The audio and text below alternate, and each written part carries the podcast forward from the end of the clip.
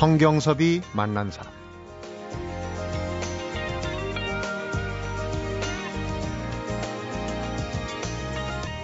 새로운 삶을 증언하면서 죽음을 당한 자들이나 돌아서서 현세 자리로 돌아온 자들이나 누구도 삶을 단념할 수 없다.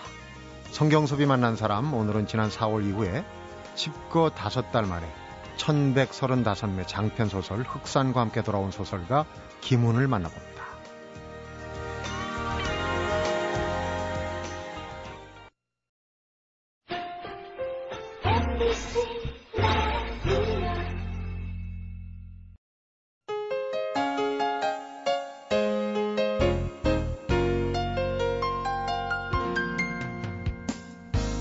지금 스튜디오에 김훈 작가 나와 계신데요. 안녕하십니까? 네, 안녕하세요. 김훈입니다. 네, 제 개인적으로는 기자 선배신데 네. 저는 소양이 부족해서 작가는 아직 못했습니다. 얼마 전에 스페인 산티아고 자전거 순례 마치고 돌아오시고 신작 발표까지 겹쳐서 뭐 요즘 많이 바쁘시겠어요? 네, 이제 바쁜 게 서서히 지나가고 있습니다. 네, 바쁜 게 좋죠 아무래도. 지금도 방송 준비하시면서 예의 그 연필을 꺼내 드셨는데 어, 메모도 꼼꼼하게 연필로 음. 하시고 원고지 연필로 쓰셨죠 이번 그 연필이 작품? 아니면 저는 쓸 수가 없어요 연필 오직 연필만 됩니다 만연필이나 볼펜도 안 돼요 왜냐하면 그건 지울 수가 없잖아요 그냥 쓰면 나는 반드시 쓰면 반드시 지우거든요 네그 연필하고 지우개를 꼭 그렇게 차고 있어야 돼요 그렇군요 밤이 되면 지우개 가루가 책상에 눈처럼 내려앉아 네. 그걸 다 쓸어버리고 자고 다음날 아침에 또 쓰고 그러죠. 네. 상당히 운치 있으시네요. 운치가 아니라 낙후된 거죠. 낙후. 지금 이번에 발표하신 흑산 남한산성 이후에 4년 만에 내놓으신 장편 소설인데 준비하신 기간은 4년보다도 더 어, 오래됐다고 네, 그러던데. 오래됐죠. 제가 남한산성을 쓴 다음에 현대 장편 소설 두 편을 썼어요. 네. 그리고 이, 번에는 역사 소설로서는 4년 만입니다. 이것이 4년 만에 나왔는데 준비한 기간 한 10년이 넘었던 어. 것 같아요. 10년 동안 내 속에서 잘 그게 숙성이 되고 있었죠. 네. 저도 읽어봤어요. 아, 그런데 뭐 숙성됐다는 표현이 네. 아주 적확하신 것 같습니다. 아, 그런데 소설의 무대가 흑산도인데 정작 그런 선감도에 가서 음. 쓰셨어요. 경기 음. 안산에 이제 대부도 옆에 작은 섬 네. 아닙니까? 선감도. 네. 무슨 특별한 이유가 있었습니까? 거기를 오래전에 가, 가봤더니 거기가 갯벌 경기만 갯벌 가장자리 마을인데 네. 아주 조용하고 그 땅이 맑아 보였어요. 네. 근데 거, 거기 경기도에서 경기 창작센터라는 그 레지던스 시설을 운영하고 있거든요. 네. 그래서 그 선, 선감도에 있는 그 레지던스 시설에 가서 5개월 동안 글을 썼습니다. 네. 거기가 아주 좋더군요. 그렇군요. 아무래도 뭐 골방보다 그런 데가 더 어, 문학적인 어떤 상상력이랄지 이런 게 더 나오지 않을까 싶은데. 근데 저는 옆에 그 누가 있으면 일을 못 해요. 아. 옆에 인기척이 없어야 돼요. 그렇군요. 아침에 일어나면은 옆에 누가 이게 뻐시럭거리고 있으면은 일을 못 해요. 그래서 인기척이 없고 정막 강산에 가야만 몇자 쓰는 거죠. 어, 특이 체질인가요? 아니 그 좋지 않은 버릇이네. 음. 자랑이라고 얘기하는 건 아닙니다. 네. 본론으로 들어가겠습니다. 흑사는 어떤 소설입니까? 흑사는 그 19세기 초에 우리가 근대를 받아들이면서 벌어진 수많은 퇴행과 네. 시행착오 뭐 그런 게 있었죠. 그 중에서 천주교와 관련된 지식인과 민중들의 얘기를 쓴 것입니다. 네. 그 이제 정약전이라는 인물이 나오는데 그 신유박해 당시 그 형을 받은 다산의 형님 되시는 분이죠. 네. 약전 형님은 이제 흑산도로 유배를 가서 거기서 물고기를 들여다보다 거기서 돌아가셨어요. 돌아가실 때까지 유배가 풀리지 않아서 거기서 생을 마치신 분이죠. 저는 그러니까 자산업을 쓰신 거죠. 네, 자산업을 쓰신 분이죠. 네, 네. 물고기를 들여다보고 평생을 마치신 한 그 유학자의 내면 그런 것들을 상상하고 쓴 것입니다. 네. 거기에 등장하는 이제 역사적 인물들이 어, 목민관으로 유명한 정약용, 다산 네, 정약용의 네, 네. 형제들 또 사위도 네. 나와요. 그 사위 황사, 황사용, 황사용도. 조카 사위죠. 조카 네. 사위. 지금까지 펴낸 소설 중에는 분량이 제일 많은 것 같은데 맞습니까? 이게 분량이 많다는 것은 뭐 자랑할 일이 아니고 이게 좀 수다스러워졌어요. 그 수다스러워지니까는 분량이 많아지는 건데 네. 하여튼 제일 길어졌습니다. 다음부터 네. 좀더 줄이려고 그래요. 원래 그 연배가 높, 높아지시면 좀 말이 많아진다고 그러는데 그런 그거 조심해야 됩니다. 네. 연배 높 이렇게 나이 먹고 말 많아지면 우리 젊은이들이 싫어해요. 네. 그러니까, 그러니까 입은 닫고 지갑은 열어라. 이게 이제 나이 들수록 그렇게 해야 된다는 그 격언 비슷한 게 있는 것 같아요. 그렇죠. 그리고 네. 자꾸 이게 수다스러워지면은 그 젊은이들 싫어합니다. 네. 다시 흑산으로 돌아가서요. 어, 이게 이제 천주교 박해 얘기를 담고 있지만 네. 정작 저도 읽어보니까 이제 종교적인 신앙에 초점을 맞춘 건 아니에요. 그렇죠. 아니고 음. 말씀하시길 자유나 사랑, 인간의 영혼의 불멸성을 증거하기 위해 목숨을 바친 사람들과 그것을 버리고 현세로 돌아온 사람들의 얘기다 이렇게 표현하셨는데 여기에 나오는 인물들이 이제 정약용 형제들하고 네. 어, 정약전의 사위 황사영 나오는데 네. 어, 뭐 역사적인 배경을 꼭 거명을 어, 거론을 하지 않더라도 일단은 이 정약용이나 정약전 약간 이제 배교적인 그런 부분이 있단 음. 말이에요. 황사영은 순교를 했고 음. 어떻습니까? 이 그때 시절에 말 한마디로 명운을 달리할 수 있는 여러 상황이 음. 있었는데 그 상황이라면 우리 김훈 작가는 어느 인물군에 더 적합하다고 아, 생각하십니까? 그런 질문은 참, 참 가혹한 질문인데 나는 정말 대답할 수 없어요. 그 시대에 태어나지 않을 다행으로 생각하면서 살 수밖에 없죠. 누구나 그렇지 않겠습니까? 저는 그, 그 시대의 기록들을 보면서 내가 이런 시대에 태어나지 않은 것을 우선 다행으로 생각할 수밖에 없어요. 그 우연을 네. 다행으로 생각할 수밖에 없는 것이죠. 그리고 저는 어느 쪽을 편들려고 할 생각은 없었어요. 네. 다산 선생님은 사실 그 배교를 하고 네. 돌아선 분이죠. 그리고 돌아서서 속세로 다시 현세로 돌아와서 수많은 학문적 업적을 만드신 것이죠. 실용 학문. 네, 나는 다산 선생님이 그 배교한 것이 그분의 인격의 결함을 말하는 것은 아니라고 생각해요. 네. 그리고 그분의 학문의 정당성을 훼손하는 것도 아니라고 생각합니다. 음. 그분의 배교는 그분의 선택이라고 저는 생각해요. 그러니까 황사영의 죽음이 자기의 선, 선택이었듯이 나는 다산의 선생님의 길도 그분이 선택하신 일이라고 생각합니다. 네. 후세 사람들이 보면 오히려 그 조선 제1의 천재 아닙니까? 여러 가지 업적을 남겼는데. 아, 그렇죠. 그분이 돌아가시면 어떡합니까? 참 큰일 나죠. 그러니까 너무 현실적인 판단 아니십니까? 아니, 근데 세상에는 그런 것들이 다 필요한 것이죠. 네. 어, 뭐 이렇게 양쪽이 다 필요한 것이지. 음. 저는 그것이 두 양쪽이 서로 적대하거나 음. 대척하는 것은 아니라고 생각하고 싶어요. 일단 그 시절에 사시지 않았기 때문에 이제 관찰적인 입장에 있는 거를 좀 다행으로 생각하신다 이제 후기에서도 말씀하셨는데 큰 다행이죠. 큰 다행입니다. 네. 곧 태어났으면 어떻게든 근데 말씀을 모르겠어요. 듣고 보면 이제 그 상황이라면 다산 선생처럼 행동했을 가능성이 많다고 봐야 되겠네요. 아마 아마 그렇겠죠. 내가 어떻게 죽을 써야겠어. 어, 황사영이란 존재도 사실 음. 우리가 황사영 백서 로마 네. 교황에게 이 음. 조선의 초도를 군대를 보내라 음. 백서 사건으로 음. 유명한데 음. 사실은 그 시대적인 배경을 보면은 그렇게 이 반역의 인물로만 읽혀지진 않난 말이에요. 그렇죠. 작품에서 이분은 아주 순결하고 좀 고귀한 영혼을 가졌던 분 같아요. 네. 항상. 그러나 현실 감각이나 생활 정서가 전혀 결여된 분이 아닌가 싶은 생각이 들었어요. 네.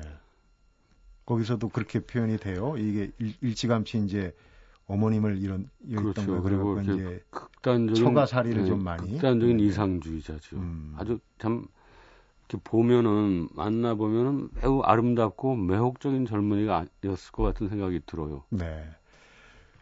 지난주에 암투병 중인 최인호 작가하고 만난 얘기 기사로 봤어요. 아, 근데 그 최인호 선생님이 지금 그런 기사가 나면은 그 참 안 좋아하실 것 아니, 같은 생각. 그건 그렇고 음. 최인호 작가도 사실 이 황사영, 황사영이 이제 그 형제의 제일 맏이 정약현 선생의 사위 아닙니까? 약현 형님의 사위죠. 사위고 네, 네. 그 이제 부인 음, 정, 명, 어, 명련, 명련, 명련. 네, 그 음. 러브 스토리가 이 네. 최인호 선생도 한번 다뤄볼 보고 싶었던 그 소재라고. 그래서 뭐 또 쓰셔도 되겠죠. 저의 소설은 그 명련은 많이 안 나와요. 네. 황사영만 나오고 그 명련 그분도 이제 제주도로 귀양을 갔잖아요. 거기서 네, 일생을 그렇죠. 마치신 분이니까 아주 이렇게 거룩하고 고귀한 영혼을 가진 여성이었을 게 틀림없습니다. 네. 어, 이게 그러니까 이제 이 종교적인 신앙에 초점을 두진 않았다고 그래도 네. 일단은 이런 데 관심을 가진 게 혹시 김훈 작가가 천주교 신자가 아니신가 하는 저는 어렸을 때 유아 세례를 받아서 네. 저의 그 세례명은 어거스틴입니다. 어거스틴. 어거스틴인데 그 후에 성당을 안 가서 아우구스티누스네요, 그러면. 아우스티누스 네. 아주 그, 그 아주 좀 높은 신학자죠, 그렇죠. 신학자. 유명하신 분인데. 지금은 지금은 이제 성당에서는 저를 냉담자라고 합니다. 냉담자라는 것은 간이 싸늘하게 식고 신앙이 식었다는 뜻이에요. 그 말이 좀 가혹하죠. 냉담자라는 게 참. 아, 종교적으로 뜨겁거나 차갑거나 하라고 그러지 아, 않았습니까? 근데 신부님은 이제 자꾸만 저보고 또 이제 바- 빨리 교회로 돌아오라고 하시는데 네. 그럼 또 고해 성사를 봐야 되거든요. 네. 그게 힘들어서 좀 차일피일 하고 있는. 아, 그거 여, 저 살해야 될이 이야기들이 너무 그게 좀 많은 있지. 뭐 아무래도 그게 없겠습니까? 네. 다 누구나 다 있는 거죠. 또 한 가지는 이제 관심 있는 게 여기 배경이 되기도 했지만은 절두산 그 전에는 또 다른 이름으로 불리기도 했는데 일산에 사실 지금 이제 이사 나오셨지만 일산에 사실 때 서울에 드나들 때 이 나들목의 이 절두산을 보고 그렇죠. 이 작품의 모티브랄지 어떤 그를 받으셨다고 그러시던데. 절두산이 지금 가보면 양화대교 옆에 있는 작은 그참 무의미한 흙덩어리처럼 보이는 작은 저도 하나 있죠. 천연 기자 시절에? 견학 어. 갔는데 안에 들여다봤었는데 어이 도심에서 격리된 어떤 절해고도 같은 그런 생각이 그렇죠. 들더라고요. 거기 이렇게 강 쪽으로 불쑥 바위가 하나 튀어나오는데 네네. 거기서 이제 천주교인들을 뭐 만 명, 어떤 사람 8천 명이라고 하고 숫자는 정확치가 않은데 뭐 수많은 천주교인들 거기서 학살했죠. 참수해서 이제 절두산. 절두해서 강에다 던진 거죠. 네. 근데 거기가 이제 병인 양요 때 프랑스 함대가 들어온 자리거든요. 네. 근데 대원군은 저 양이들에 의해서 더럽혀진 강을 천주교인들의 피로 씻어라 그래가지고 음. 그, 그 자리에서 타임을 집행한 거예요. 음, 음. 그걸 보니까는 그날 비가 막 오는데 거기 보니까 번들번들 하잖아요. 비 올 때. 음. 그 밑에 뭐 일상, 일상생활이 계속 벌어지는 거죠. 차들이 계속 밀려 있고. 네. 근데 보니까는 너무 끔찍했어요. 그리고 인간이 자기가 속한 그 시대에 있잖아요. 자기 당대, 자기 당대의 야만성을 들여다보는 능력이 없다는 생각을 했어요. 네. 우리도 우리 시대에 좀 야만성이 있을 거 아니겠습니까? 네. 그 시대에는 그 시대의 야만성이 뭔지를 몰랐던 것이죠. 네. 그러니까 자기 살 인간이 자기 주변을 인식하는 능력이 이렇게도 모자랄 수 있을까 하는 생각을 했어요. 어. 그리고 우리 시대를 또 돌아보게 되죠. 우리 시대에 갖고 있는 야만성 이런 것들을 과연 들여다보는 능력이 우리에게 있는지 음. 그런 생각을 하면서 아 이거는 내가 언젠간 소설로 한번 써야겠구나 생각을 했죠. 네. 그 안에 이 그 양민들, 음. 예, 힘없는 사람들의 어떤 어, 모습들, 네, 네. 생활상들 이런 것들이 이제 상당히 인상 음. 깊던데 사실 김훈 작가는 제가 이제 남한산성을 예전에 보면서 이런 생각을 했어요. 제 나름대로 이 코끝이 찡하도록 매운 겨울 날씨 같은 그런 필체다. 음. 간결 어떻게 이렇게 간결할 수 있나 이런 생각을 했거든요. 본인도 그렇게 생각하십니까?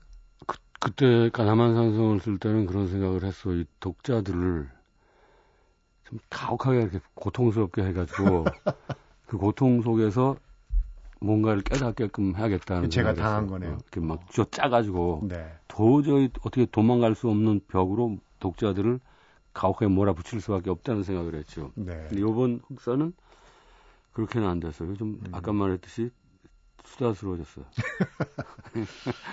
네. 정경섭이 만난 사람 오늘은 최근 흑산을 발표하신 소설가 김훈과 함께하고 있습니다.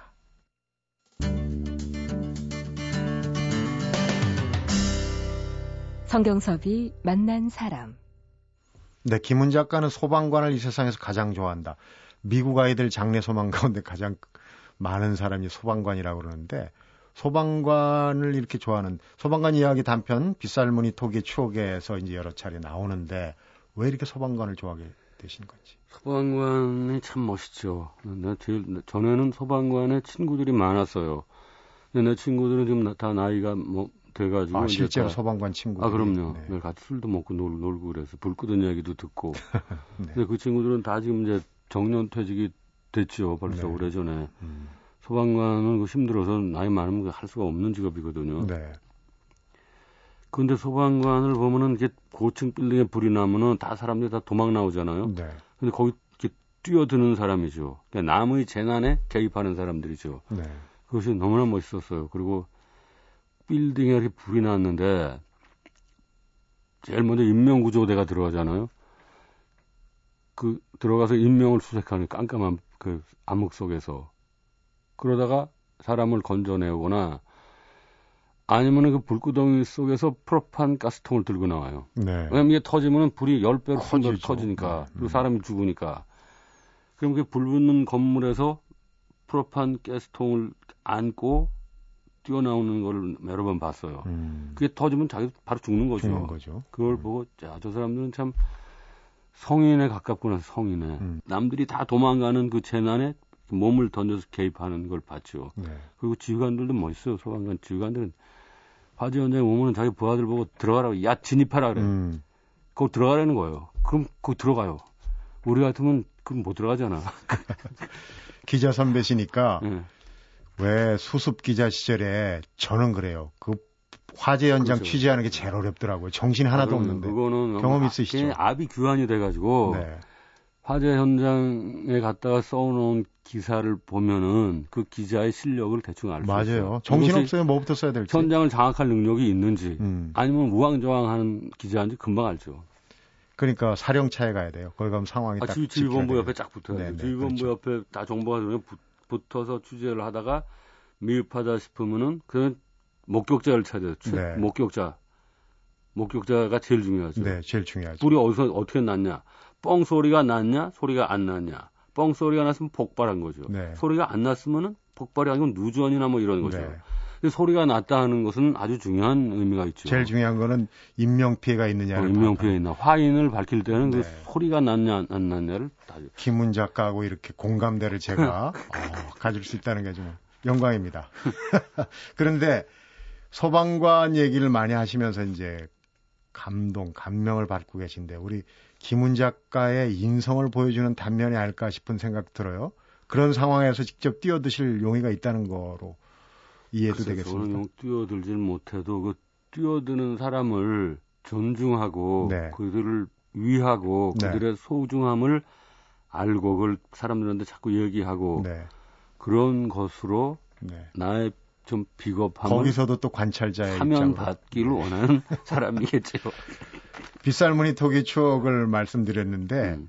500부 팔렸다고 그러던데 500만 부도 500부는 아니고 한 600은 됐을 거예요. 아 600이요. 아 죄송합니다. 20%나 제가 그거 깎아. 깎으면 안 되죠. 간신히 600부 팔았는데. 그런데 이 문학성하고 대중성이 통하지 않을 때가 있다는 생각을 가질 수도 있으실 텐데. 아니 빗살무늬 토기의 추억은 제가 사실은 소설을 쓰려고 쓴 것이라기보다는 저의 문체를 실험해보기 위해서 쓴 것이죠. 네. 저는 그 소설에 지금도 많은 애정을 갖고 있는데 네.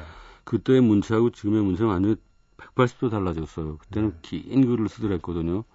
한없이 긴 글. 음. 원고지 한 7, 8매가 하나의 문장으로 들러붙는 그런 참 네. 그런 짓을 제가 했어요. 젊었을 때. 그렇군요. 근데 그거 한, 한- 문장 한 개 쓰려면 무지 힘들어요. 한개 네. 쓰고 나면 정말 그렇게 돼요. 하루에 문장 한 개씩밖에 못 써.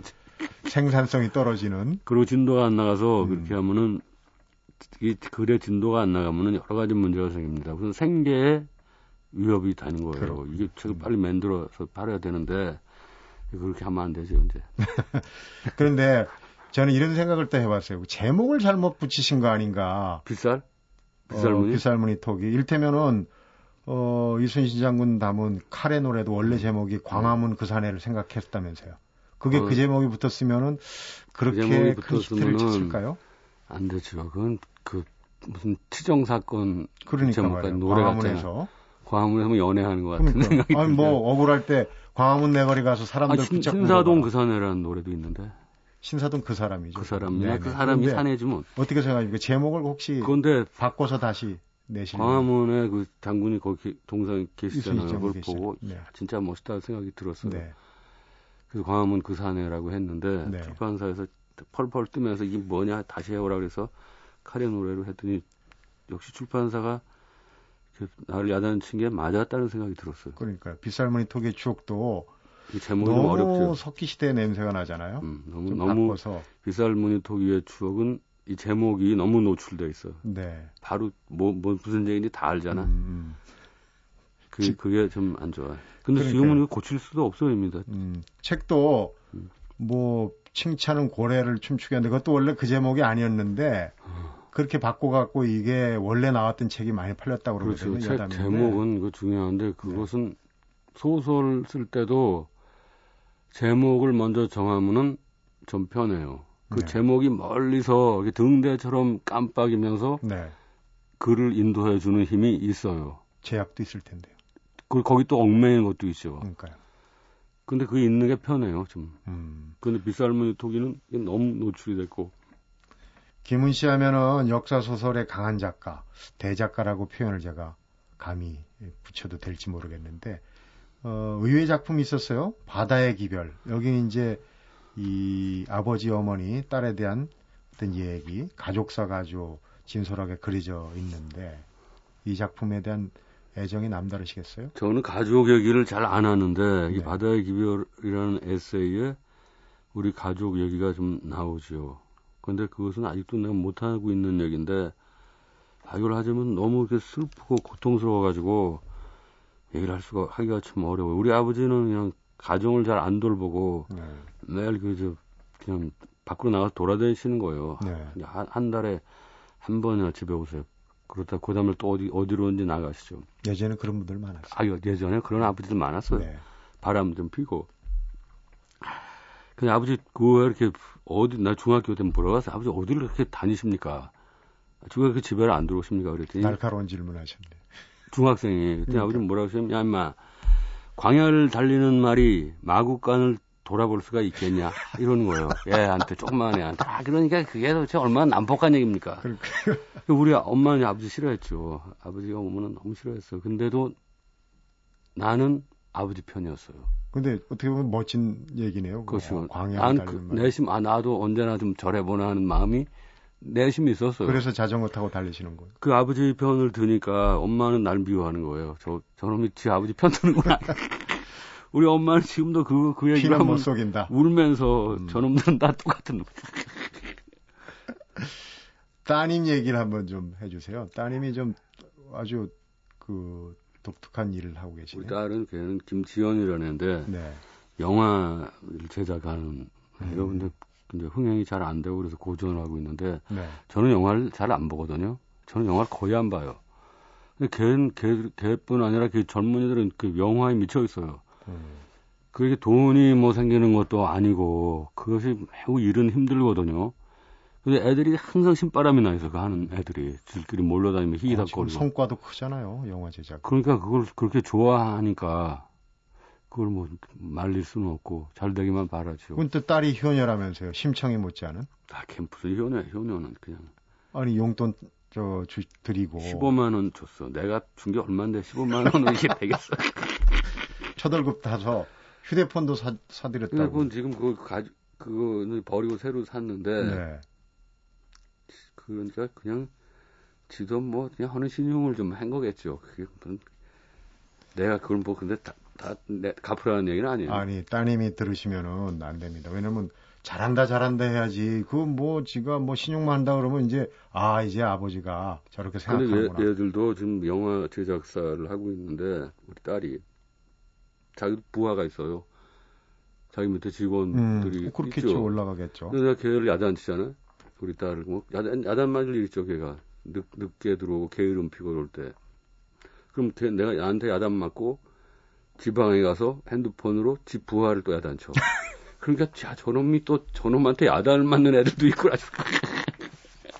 근데 어쨌든 이제 가족 얘기 뒤끝에 어, 여행도 많이 다니시고 어떻게 보면 아버님이 광해에 달리는 말처럼 마곡간에 잘 안 계셨는데 자전거 타고 뭐 산티아고니 뭐 세계로 다니면서 뭐 하는데 가족들하고 있을 때가 행복하지 않느냐 이런 질문을 드리는 게 어떨지 가족하고. 있으면은 그 편안하죠. 근데 네. 저는 일할 때는 또 혼자 있고 음, 산티아고 갔다가 자전거를 탔는데 그게 800km의 코스가. 근데 저는 한 500km 정도 타고 그냥 왔어요. 너무 네. 힘들어가지고 아버지를 생각을 했어 거기서.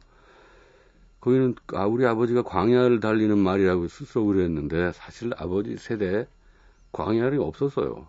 그냥 아버지의 그 허세였다는 생각이 들어 산티아고 마음속에 있는 광야가 아니었을까요? 그렇죠. 광야라는 게 도대체 무슨 광야가 있겠습니까? 다 이렇게 분단된 반도에서 무슨 광야가 없는 거예요. 그냥 네. 술집으로 너 다니시고 광야로 한 거, 했겠죠. 그 생각이 들어서 아버지의 광야는 없었구나. 그러니까 아버지가 너무 불쌍해. 돌아가신 아버지가 네. 더 불쌍했더라고. 지금 그 아버지 아들인 김문 작가는 어떤 때 가장 행복을 느끼십니까? 민감한 질문인데. 저는 행복이라는 것은 그냥 노동을 잘 됐을 때 행복해요. 노동. 노동이 잘 음. 됐을 때. 나는 내 글 쓰는 거를 음. 그러면 노동이라고 생각하거든요. 노동. 노동이 잘 되고 어, 노동이 결과도 잘 되고 좋아야 되겠죠. 결과 좋으면 음. 좋고 그 이외에 무슨 무슨 영감이 주는 행복 음. 그런 건 없어요. 나는 영감이라고 하면 그 무슨 소리인지를 모르겠어요. 사람들이 네. 영감을 받아서 뭘 썼다 그러면은 대체 나는 왜 저런 게 없나 싶어요. 나는 오직 노동의 힘으로만 씁니다. 오직. 네. 노작이시군요. 잘 알겠습니다.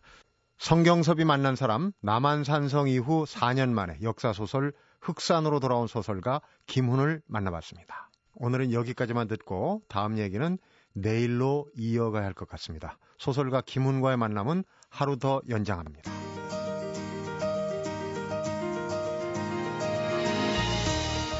누군가를 오랜만에 만났는데 그 사이에 그 사람에게 결실, 열매가 있었습니다. 순간 참 부럽습니다. 그러면서 난 그동안 뭘 했나? 시간을 낭비한 걸 후회하게 됩니다.